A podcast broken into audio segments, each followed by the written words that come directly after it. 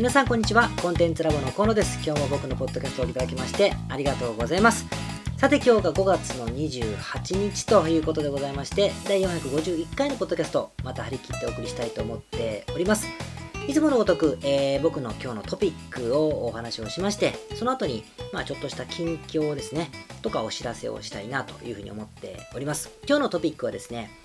えー、タイトルをこんな風にしました。お客様から今の2倍のお金をもらいたくてイライラしている人へというテーマですね。お客様から今の倍のお金をいただきたいと思ってイライラしている人へという中身ですね。で、ちょっと近況についてはですね、ちょっと大人の教養について、えお話をしたいなと。教養ですね。教養についてお話をしたいなということと、ヨーロッパに行く準備を今してますので、えその辺の話も、え今後としたいなというふうに思っております。じゃあ早速ですね、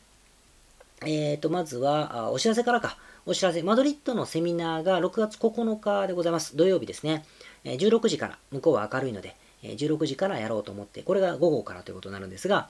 やります。で、え人数ですね、もともと18名で募集をしましてですね、え途中でもうすぐ満員になっちゃったので、会場の椅子をまた例によって、こう、何列か増やしていただきまして、ということで、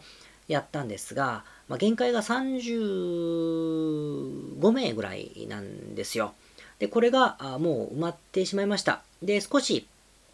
あの、椅子だけになってしまいますが、まだあの数席入るみたいなので、また1週間ぐらいしかないからね、あの、そんなに増えないと思うんですが、まだもうちょっとあるので、えー、申し込む方は早めにしてください。多分これいつもね、あの何名かの方はキャンセルになっちゃう、キャンセルというか、ごめんなさいっていうようなことがあるので、早めに申し込んでおいてください。マドリッドのセミナー、コンテンツラボマドリッドセミナーで検索すると出てきますので、おっしゃって、えー、ください。今からまた準備をしております。じゃあ、えっ、ー、と、今日のトピックいきましょう。今日のトピックは、お客様からあ今の2倍のお金をいただきたくてイライラしている人へ、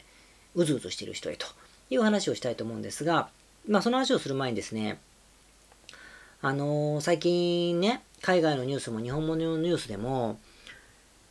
MeToo でしたっけ ?MeToo、ハッシュタグ MeToo ってかね、私もセクハラをされましたみたいな話が盛り上がっております。これに対して、えー、ね、偉そうに言えるほど僕は、えー、眼蓄がございませんのでですね、控えますけれども、でもね、よくね、あるのが、まさか、あんな、あんな真摯な、まあ、男性だけを対象にするのは良くないかもしれないけど、僕はよく聞くのがそれだから言うんですけど、あんなジェントルな人が、セクハラなんて、みたいなね、あと、うんと、わいせつ行為とかね、いうニュースもあったりして、まさかあんな人が、みたいなね、某アイドルさんもそういうニュースになってましたが、まさかってね、結構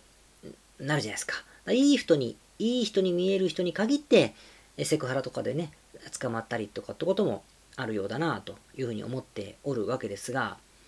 でもね、うんと、じゃあその方々が日頃から猫をかぶってるかというと、な、そうなんだろうけれども、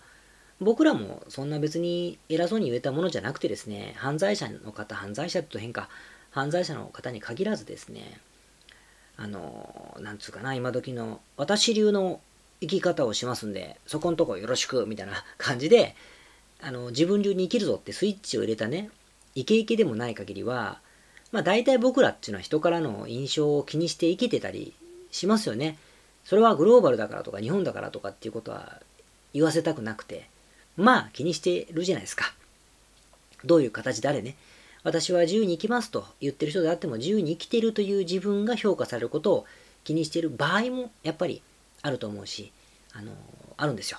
イケイケは違いますよ。だけど、そうじゃないですか。だから別にね、あの、そういう方のことを非難できる、セクハラのことを言ってるんじゃなくて、あのいいいい子ぶるということに関してね、偉そうに言えたもんでもないのかなというふうに、えー、僕なんかは思いますね。で、ビジネスもそうなんですよ。起業してるからといってですね、僕はもう何千人の方とも付き合ってきてるので、思うんだけど、起業してるからといって、人の評価なんか気にしてませんよ。ガッハッハッハみたいなタフガイとかですね、タフガールばっかりでもなくて、それの方が多分少なくてですね、やっぱり、うんと、フェアな人であると思われたい。お金にがめついと思われたくないというふうに、やっぱ振る舞いますよね。振る舞います。本当にそう思ってる人もいっぱいいますよ、もちろん。だけど、そう振る舞うところもあってですね。でも、まあそういう人に限ってですね、あの僕はこういう仕事をしてるから余計そういう話を聞くんだろうけれども、もっとお金をいただきたいというふうに、もうストレスにすらなってる方もいっぱいいますね。います。で、えー、でも、その人は大体はいい人だったりしますんでですね、その人、いい人だというふうに評価をしている周りの人はですね、そういうふうなことをね、知らないんですよ。知らない。気づくわけないしね、知らない。もしくは、無邪気にそういうふうに気づいてないのかもしれないけれども、本当はその方がいい人である方が都合がいいのでね、その人も無意識のうちにわざとそういう私利私欲があるということを知らないふりをしていい人とさせているのかもしれませんけどね。多分これ、周りの人のことはどうでもいいんですけど、今聞いてるあなたがそういう人だったら、自分が一番自覚が ありませんか？フェアな人でありたい。お金にがめつくと思われたくない。それはそうでしょうよ。お金にがめつくもないだろうし、フェアな人なんだと思います。僕もそうありたいと思ってるし。だけど、お金をもっといただきたいというふうには思っていたとしたら、それがストレスになることもあるんであれば、多分それは正直な気持ちなんだと思うんです。別に悪いことじゃなくてね、そんな、どうせみんなそうじゃんっていうところもあるから。で、いうあたりが今日のね、テーマなんですけど、僕らのあのコンサルティングのメンバーさんもですね、よくあの内部でというか、あのコンサルのメンバーさんだけでグループワークをよくやるんです。で、その話の中でも、つい最近やった中でもね、やっぱこの話題が出てきましたよ。で、別にいろんな意味があります。いろんな環境があるし、誰がどういうことでしたという話は今しませんが、要するに、もっといろんな意味がありますよ。いろんな意図が皆さんあるんだけど、とにかくもっと支払ってもらう金額を上げたいという悩みが多いってことなんですよ。これはもちろん、ストレスを抱えてるって意味じゃなくて、商売してるんだったらね、お客様の平均購入単価を上げるなんてことは、当然やってしかるべきなわけだから、あの、まあ、話題に出るのは当たり前なんだけど、それをストレスに思ってる人もいるということなわけですね。だから今日は、なんていうかな、そんな自分を隠さずに自分流で行こうぜみたいな話をしたいわけじゃなくて、あの、単純に、じゃあどうするかってことだから、お客様の払ってもらうお金を増やすコツについてですね、えー、まあ、コンサル的な視点で話をしたいなという話ですよ。だから、客から2倍の金を欲しいと思っていることに対してね、うん、罪悪感を持つなとかね、あなたらしくとかいうことを言いたいわけじゃなくて、まあ、あるある種、メソッド的なことを言いたいなというふうに思っているわけです。なぜかというと、本音ではもっといただきたいと思ってるんだろうからね、と思って話したいと思って、えー、おります。じゃあ、まず一番というか簡単な方法をいくつか紹介したいと思うんですが、まず一番最初に簡単だなと思うのはですね、今、すぐ、この場で、ワードプレスの管理画面か、ブログの管理画面か分かりませんが、えー、自分のウェブサイトを修正してですね、価格表に書いている料金を書き換えることですね。今、just now、今、書き換えてくださいということですよ。あの、言い間違いじゃなくて、今やれってことで、で、価格を変えます。で、お知らせも何にもしなくていいので、しらっとしといていただければ。もう、昨日、もうずっと前からその価格であったよぐらいの感じでいればいいというのが一番単純な方法です。で、これ言うとね、もう今突っ込まれていると思ってて、それができるとね、苦労しねえよみたいな話でしょ？じゃないですか。僕も同じようなことを過去に経験してますので、えー、わかるんですが、できたら苦労しねえよということなんだと思うんですけども、でもですね、あの、もしですよ、今おっしゃっている自分のサービスとかが、価格設定のこう相場がないようなものの場合、まあ、主に駅務を提供するようなもの、サービスと呼ぶのか、コミュニケーションビジネスと呼ぶのか、コンテンツ販売と呼ぶのかわからないけれども、何かの相談を受けるサービスだったり、アドバイスをするサービスだったり、アテンドをしてあげるとか、通訳をしてあげるとか、まあ、通訳はまあ多少相場はありますけどね、コーチ業だったりとか、受託プログラム開発とか、プログラム開発なんて1人月、えー、5000しか取らない人から、1人月何10万円ぐらい取るような人だっているわけですからね。1人に1か、ごめんなさい。それぐらい相場はないと思うんです。この手のサービスの場合って、まあ、コンテンツ販売でもいいですね。情報を売ったりとかいう場合でもいいんですけども、そういうふうにやるしか価格を上げる方法がないし、それが一番楽というか簡単なんですよね。で、お客さんが全てを決めるというのが商売だと思うけれども、お客様にあるのは、ある権権利というか権限は、購入の決定権であって、価格の決定権ではないんですよね。決して間違ってはいけないんだけど、価格、値付けの決定権は売り手の方にあるそれを買うか買わないかはユーザーが決めるだけであって、決定権という意味では、あの価格は我々の方にあるわけですよ。で、じゃあそれなのに、値上げを躊躇してるとすると、さっきの、まあ、いい人光線が出ている人なんて特にそうなんだけど、お客さんが、まあいい人じゃないな、まあお客さんが来ないかもしれないというふうに、えー、漠然と不安に思ってるわけですよ。もしくは、えー、誰かにね、高って言われたことがあるとか、高何それ？みたいなふうに言われたとかね。あとは、今のお客様を失ってしまうかもしれないというふうなことでですね、単純に悩んでいる場合が、まあ、多いと思うんですよ。なんだけど、あの、マーケティング上の、こう、それで悩みで、お客さんが来るか来ないかっていうのはマーケティング上の課題であって、この金額が正しいかどうかというのとは、ちょっと問題の種類が違うと思うんですよ。まあ、どういうことか言いますとですね、例えば、あの、僕はコンサルティング業務をしていますよね。コンサルティングっていうことは、何か教材を作って売るということをなりわいにしているわけではなくて、あの、自分の時間を使うということが主な仕事なんです。自分もしくは自分のところのスタッフの子たちが時間を使うということで、まあお金をいただくというサービスが軸じゃないですか。軸なんです。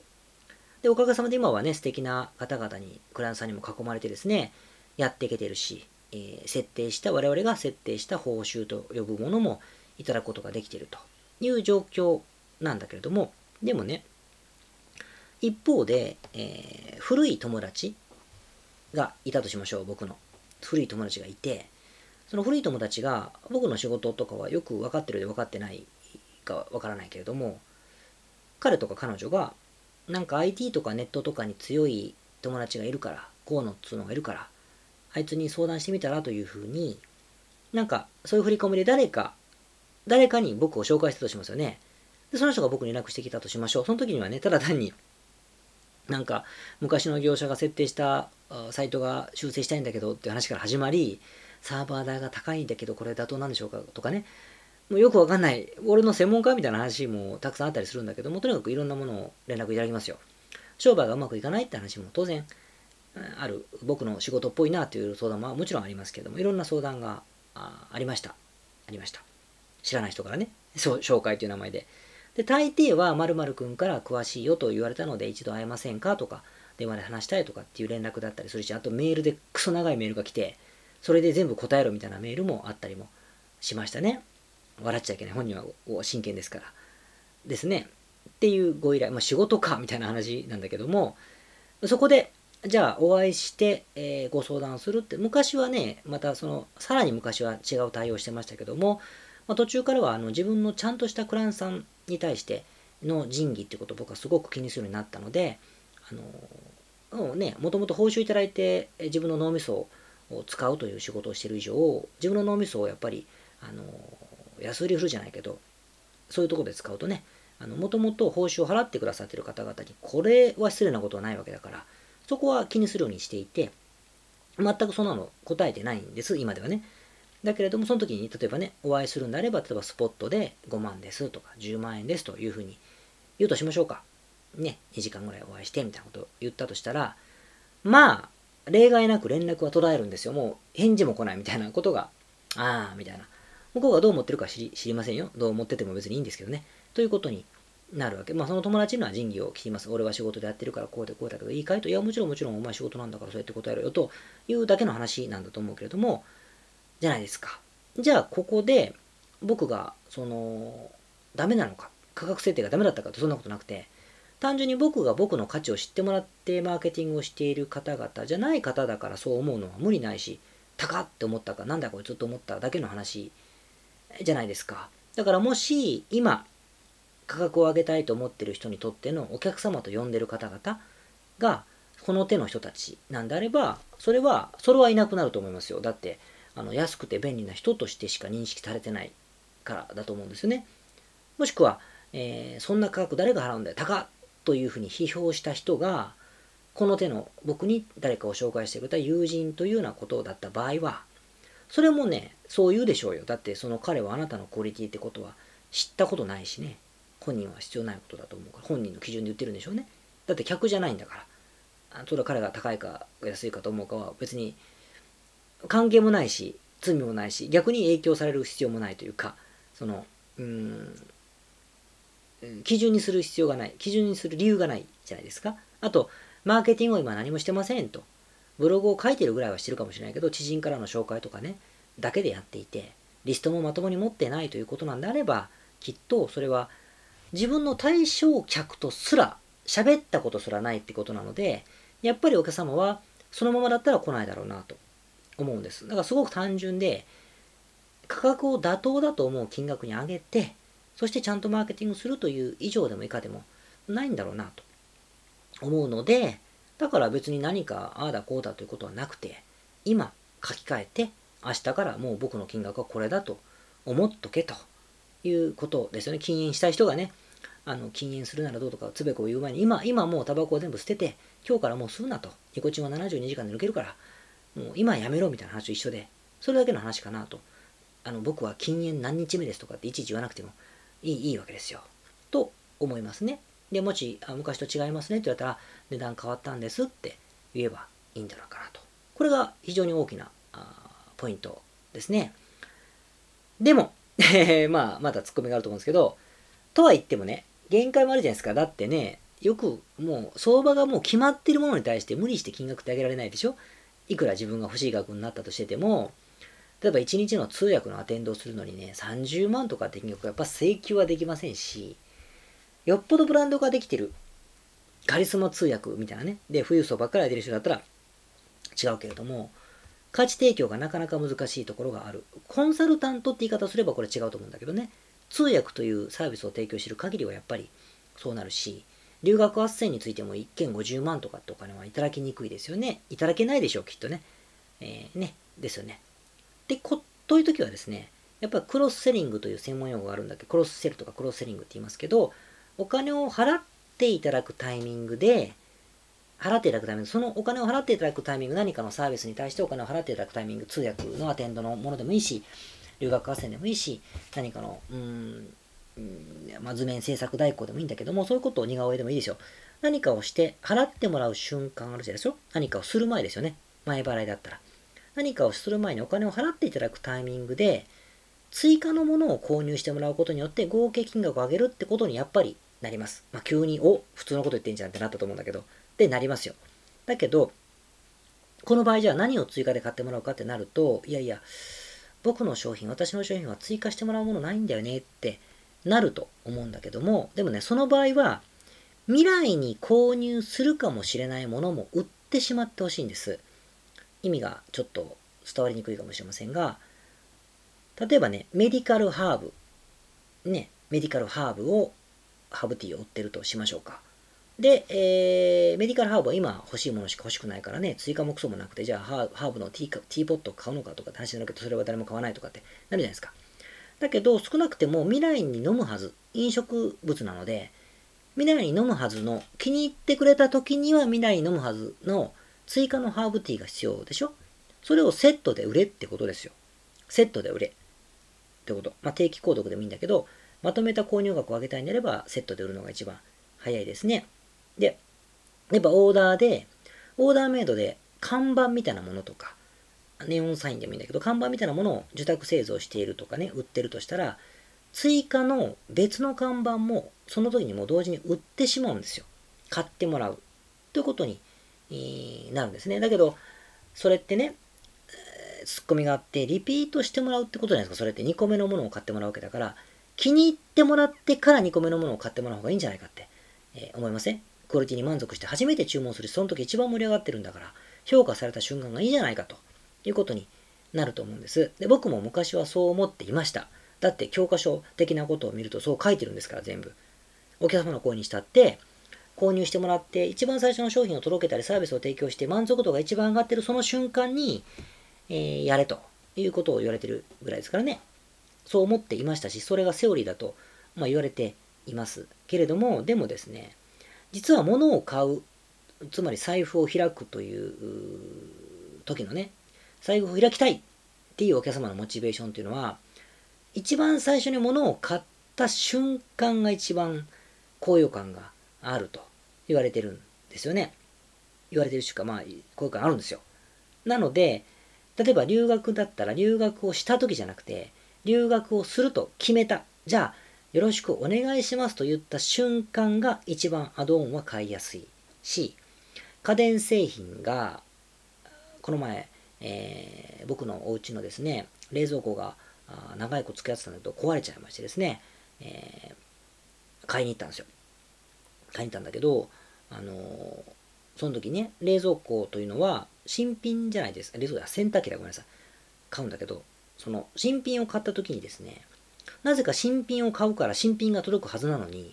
保証みたいなサービスを申し込むっていうアドオンをされるわけですよ。これもやっぱり僕は入りませんけど、アドオンを売るときにね、古くなってから入るんだったらわかるんだけど、買った瞬間って新品が届くの分かってんのに、保険に入るというこのね、不思議な感じですが、これも入る人が一番多いからそこで売るわけですよね。ここが一番高揚感があるわけですよ。でもちろん、しつこいけど、あの、そんな風に一生懸命プラスしてプラスして売ってたらね、届けた商品が粗悪品だったりとか、期待外れのサービスをすると、期待を下回るサービスをしちゃったり、期待を下回る商品だったら、二度と買ってくれません。二度とは買ってくれませんし、あの良い人だとしても物を言わぬまま離れていくということになるだろうよと、まあ思う、思うんです。だけど、なんか、それはだって、もう、クオリティ上げるっていうのは、上げるとか、クオリティのコントロールをするお客様の期待を超えるということね。ってことは、あの論点にするまでもなく、それややっとけよって話じゃないですか。お金いっぱいもらいたいんでしょうから。ってことだから、これ論じるまでもなくて、やれよということになるんだろうと思うし、さらに言うと期待値っていうのはコントロールできる話だから、期待値を上げすぎて売ってしまってもダメなので、期待値のコントロールっていう専門用語があるんですけど、お客様が届けたものに対して思ってるよりも良いという印象を持ってもらうようなセールス上の工夫がやっぱりいるんですよね。これはちょっと別のテーマだからまた期待値のコントロールというところで話をしますが、ということになるんですよね。これはね、僕、実際クラウンさんの売り上げを上げるべくですね、要は購入金額を上げるべく、いろんなこの手のテストはしてきました。その中でも、比較を当然するわけですが、購入の時に商品とかサービスを売ってしまう。届く前ですよ。だから提供する前に追加で物を買ってもらうという仕掛けを入れた時と、購入後に、納品した直後に、えー、追加で買ってもらうということは両方テストをしてきましたが、やっぱ圧倒的に購入した瞬間の方が追加で物は買ってくださいいますね。だから、まあちょっと今日の入り口はね、精神的に良い人と思われたくて苦しくてストレスでみたいな話の話から始まったけれども、これは良い人と思われてるかどうか関係なく、普通にできることじゃないかなと思うし、まあ、良い人だと思われたいと思ってると、このハードルがね、届ける前からそれはとか、でもそれは良い人だと思われたいのもあるけれども、自信ないんでしょ？届けるものに対して。だと思う。でもそれって1個売ろうが2個売ろうがダメな時はダメですから。1個だけ売ったから許してくれるってことはなくて、1個売ろうが2個売ろうがダメなものはダメなんですよ。だから、あの良いものにするということを努力して、躊躇なく欲しいものを買ってくださった方がいいんではないかという話になるわけ、えなんですよね。なるわけ。で、じゃあですね、うんと、も、ともとを垂らすとさっきの話と一緒のように、やっぱり、あのお金をもらいたいというストレスが、なんか変な言い方ですね。お金をもっともらいたい。購入金額を上げたいというふうに思っているのに、それを科学的にやらずにですね、ただ単に今のままではもらえないっていうふうに嘆いているのは、やっぱり言い訳いろいろあるんだけども、やっぱり、やっぱりビビってるだけってケースがあるということなんですよ。僕もそうだったし、僕もそうでしたし、今でもそういうとこがあります。で、僕らのコンサルティングのメンバーさんも大体そうなんですよね。だからね、これは科学的にやればだいぶ理屈が通ってくる話なので、えー、メンバーさん向けにですね、今月もあの5月かな、5月にもあのメンバーさん向けの限定セミナーで、このお客様の購入価格を2倍以上に上げるというメソッドをもっとたくさんあるのでね、それをもっと深掘りしてお話をちょっとね、あのセミナーで話してみました。ちょっと導入部分はですね、タイトルぐらいはあのうちのウェブサイトにもありますから、興味ある方は、こういうことやったのねって、まあ、中身は聞けませんけどね、見てくださればあの入り口はわかるんじゃないかなというふうに思いますね。なんで、まあまあ、あのさらっと価格を上げたりとか、追加購入を進めたいなと思うときには試していただきたいなというふうにちょっと思いますね。あのメンバーになっていただければこれは聞けるようになっているので、えー、なった方はこれはぜひ聞いていただければなというふうに思いますね。はい。ということで今日はあ価格を2倍にするためにどうしていくかって話をしていきたいと思ったし、まあ、大体そういう方が躊躇してるのは、あのまあ、ビビるっていうのは言い方が雑かもしれないけれども、自分に、まあ、実はイライラしていてね、いい人に生まれたいってこともあるからけど、まあ実際はやっぱビビってるというかね、いなくなったらどうしようと思ってるんだと思うけど、それは金額が高くなったからいなくなるんじゃなくて、今のマーケティングが弱いところがバレるのが嫌みたいなところがあるんだと思うので、え、気をつけていただきたいなというふうに思いましたね。はい。じゃあ、えー、トピックは以上でございまして、続きまして、まあ、近況といいますか、雑談でございますね。えーとですね、そうだ、教養の話をしたかったんだ。あの、僕はですね、アラフィフなんです。もうすぐ、もうすぐって言ったら怒られるな。もう何年かすると50になるわけですけれども、47歳なので、なるんですが、なんかね、知識がですね、起業してから10年以上、10年ぐらい経ちましたけど、もうそれからもう余計なんだけど、知識がね、極端、偏ってるんですよ。なんかね、やっぱり必死だったので、ビジネス書ばっかり読んでたし、そういうのばっかりやってたから、やっぱビジネス的なことってのはよく知ってるつもりですよ。職業もコンサルですしね、知ってるつもりですが、好きなこと以外はですね、ほんとよく分かってないですよ。もう芸能関係とかも全然、まあ今は、まあよく見ますけどね、わかるです、ある程度は。だけど、全然わかんなかったし、サッカー、野球、政治、競馬、お酒、グルメ、えー、麻雀、うん、パチンコ、ギャンブル、なんじゃかんじゃと、もうそういうものもね、よく分かってないですよ。よく分かってない。ということで、なんかやっぱ教養も必要なんじゃね？と幅を広げるためにね、思いまして、余裕ができてからですね、えー、しかも数年ぐらい前からは、いろんな、こう、なんだろうな、自分が定義する教養も知ろうというふうにして、えー、してきました。だから、あの、なんだろうな、自分が定義するものだから、今でも教養があるとは言いませんよ。でも面白いと思えるものはそのおかげで出会ったんですよ。例えば、まずね、世界史です。まあ、もともと歴史が好きだってのもありますけど、世界史はね、中学生の教科書とかも買ったりしてですね、教科書読むってキモいでしょ。でも教科書読んだりしてましたよ。面白くて。ああ、そうかと思ってね。あと、戦争の世界史っていう本があるんですけど、戦争の世界史っていう本もね、なんかものすごいまとまってない感じもするんですけど、結構面白くて、読んだりとかですね、わ、中国って昔からすげえんだ、みたいなね、話を見たりとか、あ、でもなんで中国が覇権が取れなかったかってこういうことなのかとかね、いろいろ書いてるわけですよ。あと、なんだ、えっ、ー、と、近代史とかもね、知らないことが多かったから、いろいろ各国のね、近代史を見てみたりとか、ちなみに、ポッドキャストもやっぱ世界の歴史とかを述べるようなものって人気が出るんですって、あの、ある人に教えてもらったんですよね。まあ、歴史好きな人多いんでしょうね。ということがあったりとか、あと宗教です。宗教も本当僕わかんなくて、皆さんには常識かもしれませんが、教養と呼ばれるものがね、あまり持ち合わせていなかった僕はですね、イスラム教とキリスト教、まあ仏教となるかもしれないけど、イスラム教とキリスト教のことがね、よくわかんなかったんですよね。イメージしかなくて、これもね、書籍がいくつか出てましたんでね、これもまあいろいろインプットしました、何冊も買ってね。そうすると、俺なんでこれしなかったんだろう？みたいなことがいっぱいあって、あ、こういう場所にも行ってみて、ああいう場所も見てみたいというふうに、いろいろ興味が湧ってですね、すごい面白かったですね。あと、ワインの方も面白かったですね。ワインもお酒、僕このポッドキャスト昔言ったんですけど、たしなみとしてね、ワインを楽しんでみたいということで、わかんないからワインを一個一個のいっぱい買って、自分が飲めるワインは何だろうかって調べてみたりとか、ワインの本もね、2冊ぐらい買ってですね、読んだりして勉強して、そこからやっぱり好きになったし、でも好きになるきっかけは、ヨーロッパに行ったことからなんですけどね。とか、あと子供がサッカーにハマってきたもんですから、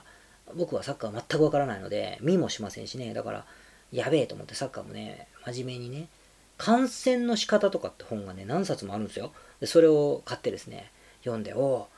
ボランチとはそういう意味なのか、みたいなこととかですね、えー、11人でやることぐらい知ってますよ、もちろん。だけどね、おお、そうかと思ってね、いろいろ勉強したりとかで、まあ、結構面白いなと思って、今、吸収している最中でございましてですね、やってます。まあ、それはいいんですけど、でね、でもね、娘にはね、叶わないことがあって、実は、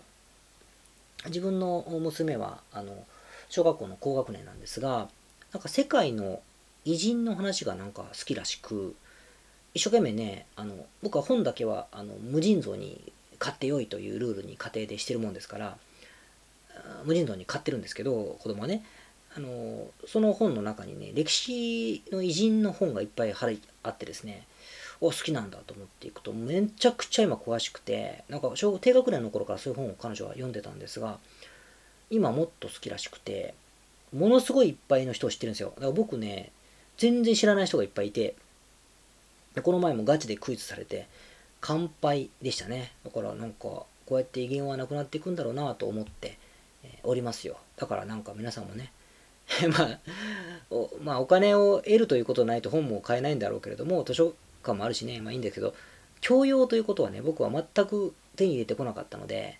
大事ですねという話ですよ。ということでまあまあ商売ばっかりで真面目な方って特に僕と一緒で偏った知識をインプットして必死だと思うのでたまには息抜いてね知識を得るということはこれが複合的に次のアイデアに結びついたりも僕もしますしねあのそう思うと非常にいいことじゃないかと思いますから興味があるものを掘り下げてみるのもいいんではないかなと思うしお酒がねあの1日に1本僕の友人は飲みますけど僕なんか飲めませんので1日1本飲めなくてもワインが1日1本飲めなくても本を読むことで知ることってあると思うし一口でギブアップしてもまあ気分ですよ。うん美味しいと思える日が来ればね人生、えー、ちょっと得なんじゃないかなと思いましてですね。教養は大事だよと思いませんか？って話でしたね。はい。あとはヨーロッパの準備を、準備もしてないけど、しています。で、イベントのことで今一生懸命ですけれども、あの今回サンセバスチャンというバスク地方というところに行きますのでですね、僕はサーフィンがしたくて行くんだけども、友人と合流するんですが、あの美食の街ということで有名らしいので、美味しいものを食べて、海に使ってというのを今でも楽しみにしております。で、ただ、なんかいろいろ調べてもね、あの、面白いことがいっぱいあるらしいので、バスク地方を詳しい方がいればですね、ぜひ、こういうところ面白いよというふうに言ってくださると、美味しいお店でもいいんですけどね、あの、とても嬉しいなというふうに思ってます。お便りは、あの、僕の SNS、河野達夫の SNS 何も、何でもいいですよ。あ、Facebook のが見るかな ?Facebook とかね。で送ってもらってもいいし、あの、メールで送ってもらっても構いませんので、ぜひ連絡いただければ嬉しいなというふうに思って、えー、おります。はい、ということで今日は以上ですね。またあのー、来週、再来週ですかね、えー、お送りしたいと思っておりますが、今度は多分ヨーロッパからお届けするか、もしくはヨーロッパから帰ってきてすぐぐらいかな、お届けできると思うので、ぜひ楽しみにしていてください。あ、あとね、あの、ポッドキャストで取り上げてほしい内容も、あのー、いただければすぐにコンテンツにして配信しますので、こういうことをちょっと聞きたいよということがあれば、質問事項で匿名でも結構ですから、ぜひ、えソーシャルメディアなり、ウェブサイトの方から送ってくださればなというふうに思ってます。コンテンツラボと検索すると僕のサイト出てきますし、河野達夫って検索すると僕のソーシャルメディアは出てくると思います。はい、えー、それではまた次回お会いしましょう。ありがとうございました。ポッドキャストをお聞きの皆様、こんにちは。コンテンツラボの山口よし子と申します。普段はサンフランシスコに住んでおります。いつもご視聴どうもありがとうございます。お聞きの日本の方海外の方企業で制約に縛られない自由なライフスタイルを実現したいと思いませんか？今日はそんなリスナーの方へお知らせとお願いがありまして最後にお邪魔させていただいています。一つ目はコンテンツラボのコンサルティングサービスについてです。番組でもホストの河野がよくメンバーさんと呼ばせていただいていますのでご存知の方も多いかもしれませんね。起業前の人にはビジネスプランを一緒に考えることから始まり起業後の方なら集客組織化異業種展開お金の残し方または望むライフスタイルの実現まで実際の電話やメールでのコンサルティングのほか学べる仕組み世界中日本人の日本人の日本人同士とつながれる仕組みを取り入れたコンサルティングコーチングコミュニティが全て入ったサービスです。私たちのクライアントさんは7割が海外在住者さんで3割が日本の方です。これから起業したい方すでに起業している方成長期に入られている方とても刺激的にご一緒させていただいています。皆さんそのコストに必ず驚かれるのですがわずかスポーツジムくらいの費用でお受けいただけるコンサルティングサービスです。日本の人で海外関係なく日本でのビジネスを考えている方も多いのでご安心ください。よく聞かれるのですが日本の人で海外関係なく日本でのビジネスを考えている方も多いのでご安心ください。起業前起業後日本海外関わらずもっと成長するために支援や刺激的な仲間とつながりたいとお考えならおすすめです。ご興味のある方にまずは本当のコンサルティングを経験していただこうと無料相談をお受けしています。無料相談ではコンサルティングサービスと同じ時間室でお話をさせていただいています。ご希望の方はコンテンツラボと検索して無料相談よりお申し込みください。解決の糸口になればいいなと思っております。お話できるのを楽しみにしています。これからもポッドキャストをお楽しみくださいありがとうございました。